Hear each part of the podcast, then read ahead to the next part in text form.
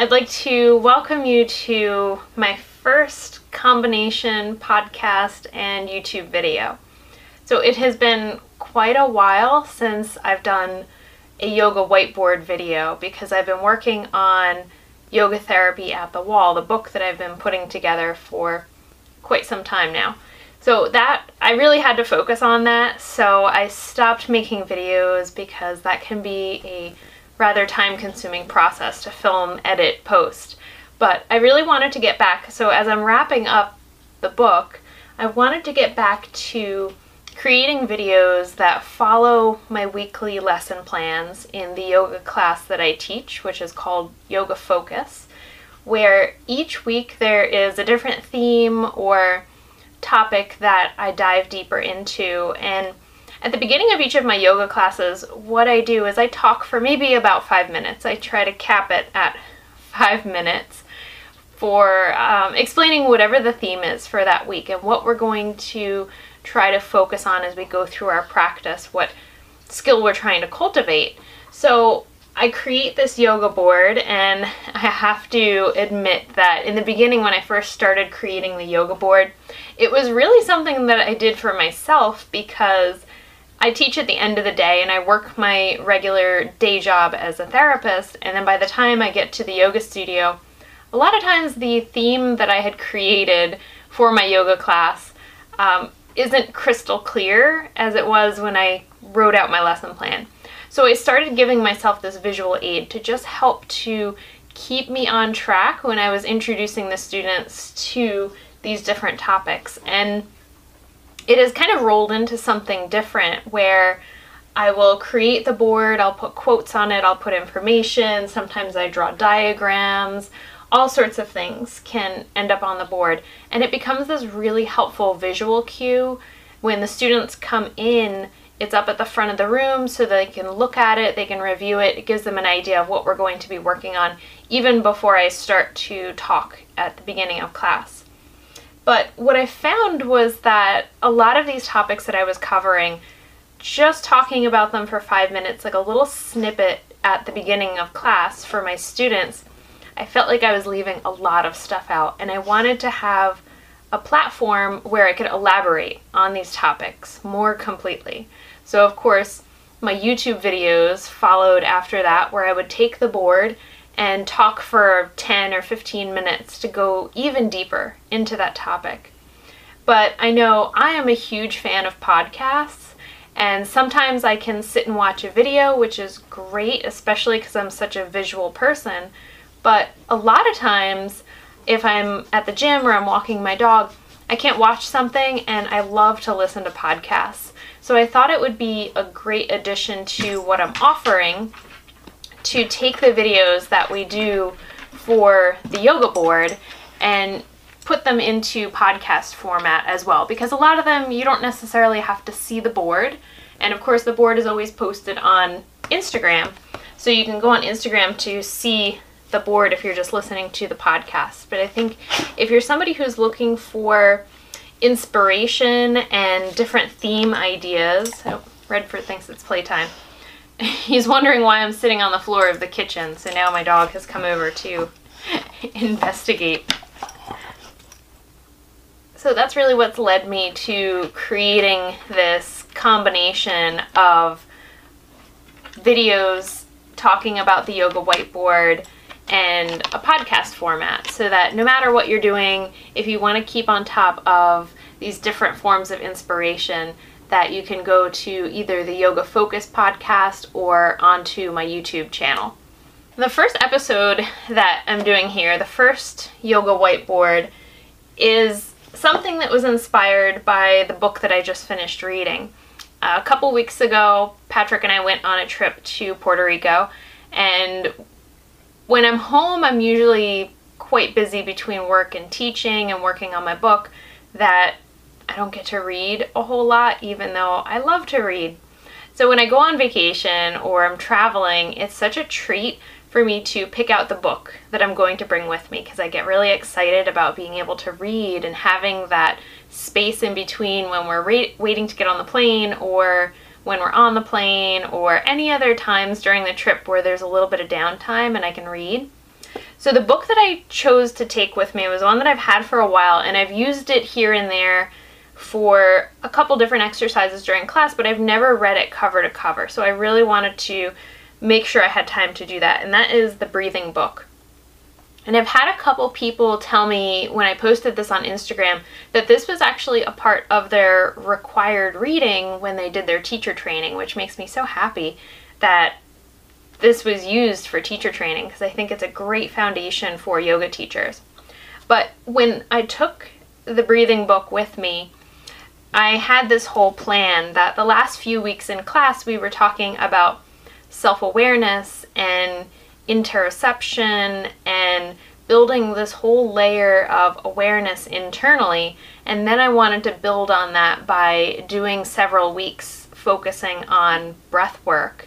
And originally, the idea that I had in my head was to do different forms of pranayama and how pranayama impacts our energy and what it does to the different areas in our body. So I thought the breathing book would be a perfect thing for me to take and learn some new things about breathing. But I was rather mistaken, um, pleasantly, but rather mistaken about the topic of this book. So I saw breathing, and to me, in my head, I translated that to pranayama because that's what we think of as the specific breathing exercises that we do in yoga practice. But rather than talking about pranayama, in this book, Donna goes into how the essential breath, which is what she calls it, essential breath work, which is just our normal day to day breath. This is the breath that brings us throughout our day when we're not necessarily on our yoga mat and our mind is thinking about doing other things, getting our daily tasks done. We're not doing pranayama. But we have this default setting that we go into with our breath. And for most people, that default setting involves some level of breath holding. And not to say breath holding in terms of totally stopping the movement of our breath, although some of us will do that during the day. A lot of people have a tendency, if you're really, really stressed, to maybe stop the breath for a period of time.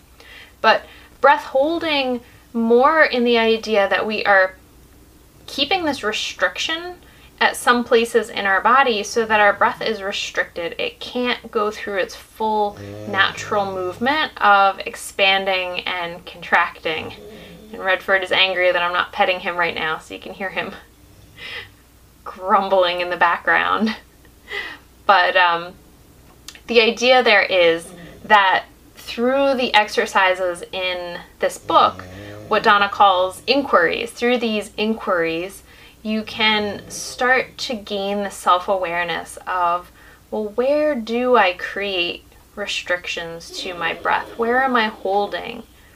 For many of us, it's this idea of holding the belly in all the time. Sometimes we have this idea that if we constantly hold our stomach in that it's going to make us look slimmer or that if we hold our stomach muscles tight all the time, that we will never have back pain, which is not the case.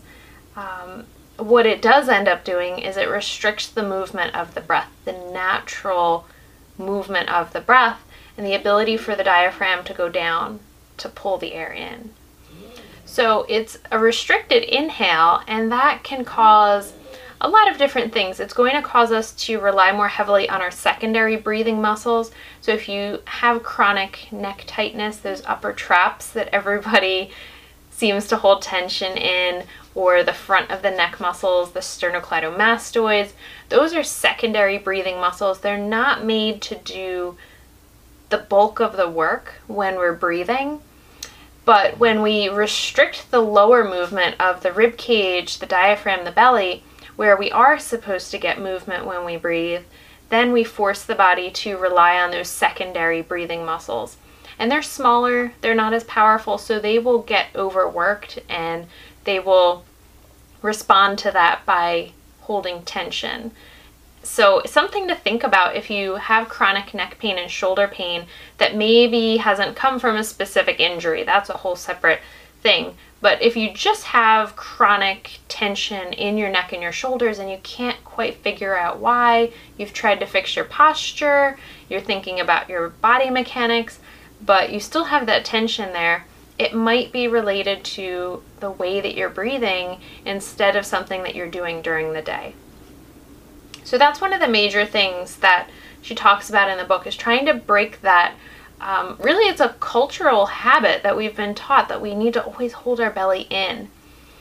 And that can be a very hard thing to break that habit, but through the inquiries in the book, working on freeing the belly, and there's some different positions that you do those inquiries in to start to allow yourself freedom of movement in those spaces. But for me, it was such a different way of looking at the breath because usually in yoga, we're going through this process of trying to expand the breath with a rather strong degree of effort behind it. I feel like we're kind of pushing the breath, almost forcing it to happen. Especially when we're doing pranayama, there's a fair amount of effort when we're doing things like Kapalabhati or breath of fire or even the ujjayi breath, that normal breath that we use when we're doing yoga asana, that ocean sounding breath, there's a force behind it and it has a warming quality.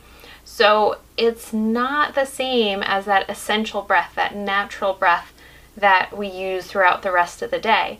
And in the book, Donna explains that doing pranayama is great. You can use pranayama as a way to strengthen muscles, build awareness, to shift your energy, which are all really useful things to us. But it doesn't always translate to a healthier, more effective, natural breath pattern throughout the rest of the day. You might be somebody who comes onto your yoga mat, and when you're doing your yoga practice, you are super aware of your breath and you're doing this beautiful ujjayi breath, and it's really working well for you. But then as soon as you step off of your yoga mat, you go back into those breath holding patterns of keeping your belly in, not moving your rib cage, using lots of upward effort into the neck and the shoulders. And I'll tell you something that I've noticed about myself, um, even with about 15 years now that I've been practicing yoga. What I'll do is during the day, especially if I'm at work, and things get a little bit hectic sometimes and then I'll have that thought I'll have that moment of self-awareness where I go okay I'm getting a little bit tightly wound right now and I can feel that tension in my body.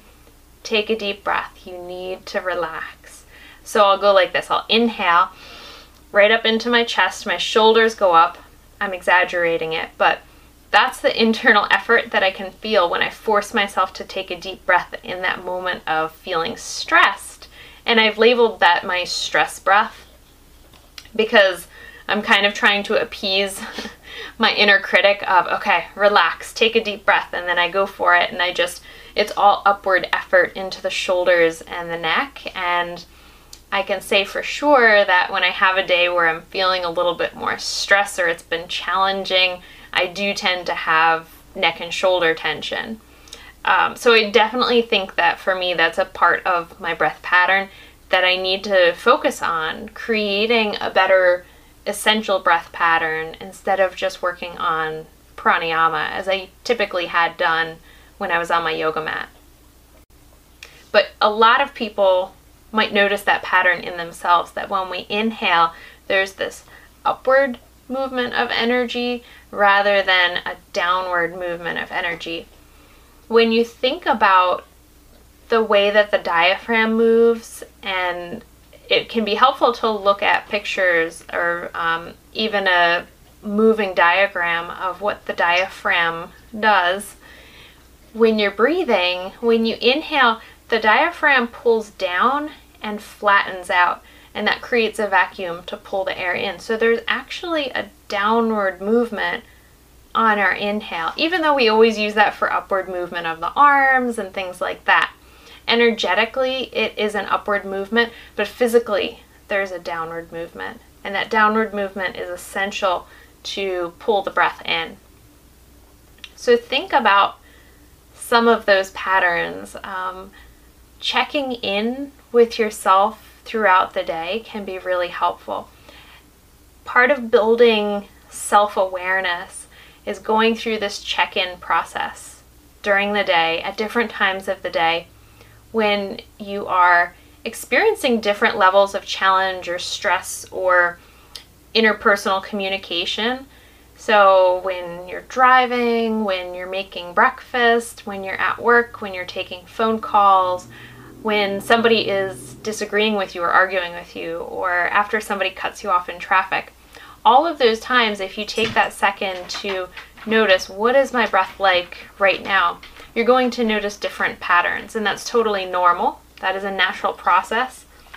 Building that habit of checking in with the breath is going to start to build this level of awareness of yourself of when I'm relaxed and I'm home, my breath pattern tends to be like this. As soon as I am stressed or challenged, my breath pattern changes to be more like this. And then once you know what your pattern is, then we can go back and start to try to make some changes to it. But watching for that um, compensation pattern, like I have, where when I force myself into taking that deep breath, it ends up being um, a slightly more dysfunctional breath pattern where I'm just scrunching up my neck and my shoulders rather than allowing myself to move into that essential breath. But I feel like reading this book has been so helpful for me just to give myself a different direction to move in instead of just using pranayama as my primary tool. So in the book, Donna talks a lot about how to move or remove the restrictions to your breath. And I'll read you a quote that I posted on my Instagram that was from the book. So it says learning to breathe well is not an additive process in which we learn specific techniques for improving the breath that you already have. It is a process of deconstruction where you learn to identify the things you are already doing that restrict the natural emergence of the breath. So that comes back to the idea of trying to let go of where we are holding, figuring out where your holding patterns are, and being able to create some openness in those spaces rather than trying to force your breath to move into those places that are not already open. We have to create the space naturally and then let the breath naturally move into it. The part of the yoga board here, which I'm highlighting, is that it's not a process of forcing the breath or manipulation. It's about creating space and then the breath is naturally going to use that space if it wants it. It depends on the activity that you're doing. If you're sitting, you're not going to need as large of a tidal volume as a change in your inhale and your exhale as you will if you are running or swimming or doing something that's eating up a lot of oxygen. Your breath pattern will be quite different. Or if you're in a very sweaty sun salutation, your breath has to change to accommodate that rather than when you're sitting and you're meditating. So we definitely have to allow space for that. But I'll end off this yoga board by saying my favorite take home idea or visualization that I got from the book that I've been using in my practice is this idea of imagining a piece of driftwood. So if you think of driftwood on the ocean and the ocean is just gently rippling up and down and that piece of driftwood is bobbing up and down as the water moves effortlessly bobbing up and down. We want our body to be a lot like that when we're in the yoga poses. When we go into certain poses, especially ones where we have this feeling of being goal oriented. So, say I have my legs stretched out here right now. If I was trying to go down and touch my toes, I would have so much forward effort that I'm trying to touch my toes or maybe get past my toes that all of the effort is always in that direction. But with the breath, there's this constant rise and fall. So Donna suggests that we work on this idea of feeling like that piece of driftwood, that as you exhale, there's this slight natural deepening, but as you inhale, there's a lifting out. Exhale, slight deepening, inhale, lifting out. And I'm exaggerating that so that you can see what I'm talking about. It's really just micro movements, millimeters within your pose. But the shift that happens is the difference between forcing yourself into the pose and forcing your breath to do a certain thing versus allowing there to be this very natural layer of movement where the body is gradually working towards something instead of being shoved in that direction. And it creates a more dynamic experience within your pose. So just constantly reconnecting to what is natural for my breath right now. Where can I find this experience of ease and going with that natural flow of what is happening in that pose. And I think there must be a cat outside because Red is getting upset. So I'll end on that. And over the next couple of weeks, I'll be putting together some more yoga whiteboards and some more videos and then transferring that into podcast format for the Yoga Focus podcast so that no matter what you're doing, you can stay on top of the theme and the practice that we're working on for that week. So thank you so much for watching or listening. Namaste.